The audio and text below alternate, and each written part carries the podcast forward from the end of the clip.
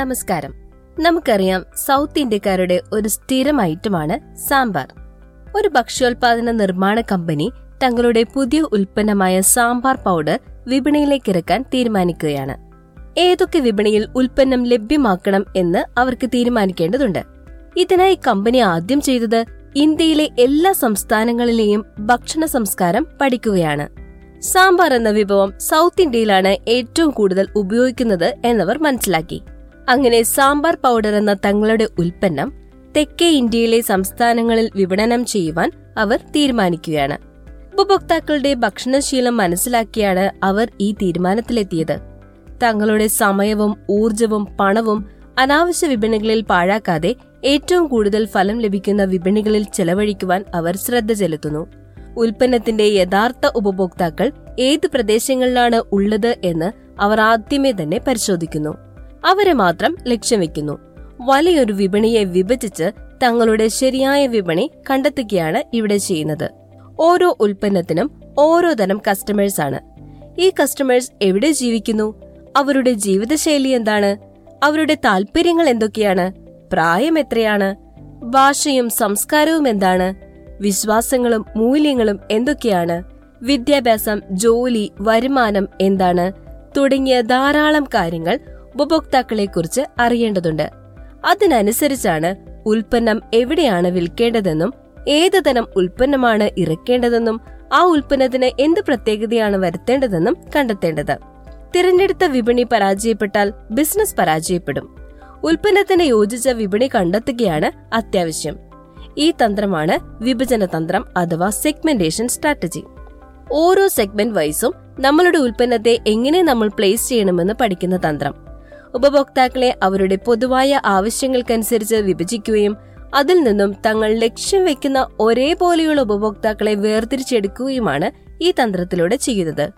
ഇത്തരമൊരു വിഭജനത്തിലൂടെ തങ്ങളുടെ വിഭവങ്ങളെ കൂടുതൽ കാര്യക്ഷമമായി വിനിയോഗിക്കുവാൻ ബിസിനസ്സുകൾക്ക് കഴിയുന്നു. B M W three series ഉപഭോക്താവിനെ ശ്രദ്ധിക്കൂ. അയാൾ അതിസമ്പന്നനൊന്നുമല്ല, എന്നാൽ തീവ്ര മോഹങ്ങളുള്ള ഒരാളാണ്. അയാൾ ഒരു ബിസിനസ്സുകാരനോ ഒരു പ്രൊഫഷണലോ അല്ലെങ്കിൽ ജോലി ചെയ്യുന്ന ആളോ ആകാം. അയാളുടെ പ്രായം മുപ്പതിനും നാൽപ്പതിനും ഇടയിലായിരിക്കാം. എന്നാൽ B M W seven series ഉപഭോക്താവ് ഇതിൽ നിന്നും തികച്ചും വ്യത്യസ്തനായിരിക്കും. അയാളുടെ പ്രായം ഏകദേശം അമ്പത് വയസ്സിന് മുകളിലാകാം. അയാൾ ബിസിനസ്സിലോ തന്റെ പ്രൊഫഷനിലോ വലിയ വിജയം നേടിയ ഒരാളാകാം. ചിലപ്പോൾ ഒരു കമ്പനിയുടെ സിഇഒയോ സീനിയർ മാനേജ്മെന്റ് സ്ഥാനത്തുള്ള ഒരാളോ ആകാം. അയാളുടെ നേട്ടങ്ങളെ ഈ കാർ പ്രതിഫലിപ്പിക്കുന്നു. രണ്ട് കാറുകളും ഒരേ കമ്പനിയുടേതാണ്. എന്നാൽ ഉപഭോക്താക്കളെ എത്ര സൂക്ഷ്മമായി അവർ വിഭജിച്ചിരിക്കുന്നു. കസ്റ്റമേഴ്സിന്റെ പ്രായം, ജോലി, ജീവിതശൈലി, താൽപ്പര്യങ്ങൾ ഇവയൊക്കെ തങ്ങളുടെ ഉപഭോക്താക്കളെ കൃത്യമായി നിർവചിക്കുന്നതിൽ അവർ കണക്കിലെടുക്കുന്നു.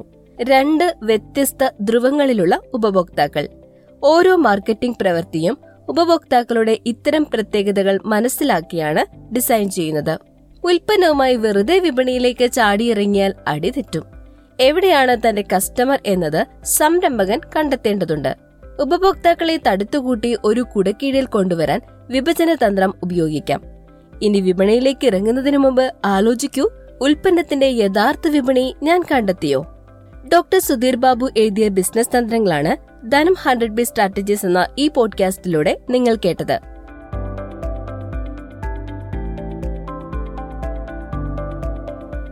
ഇത് എൺപത്തി ആറാമത്തെ എപ്പിസോഡാണ്. പ്രശസ്ത ട്രെയിനറും ഡിവാലർ മാനേജ്മെന്റ് കൺസൾട്ടന്റ് മാനേജിംഗ് ഡയറക്ടറും നിരവധി ബെസ്റ്റ് സെല്ലറുകളുടെ രചയിതാവുമാണ് ഡോക്ടർ സുധീർ ബാബു. ബിസിനസിനെ കുറിച്ച് കൂടുതൽ അറിയാൻ താല്പര്യമുള്ളവർക്ക് ധനം പബ്ലിക്കേഷൻസിലൂടെ അദ്ദേഹം പുറത്തിറക്കിയ കേരളത്തിൽ വ്യവസായം തുടങ്ങാൻ അറിയേണ്ടതെല്ലാം എന്ന പുസ്തകം സ്വന്തമാക്കാവുന്നതാണ്.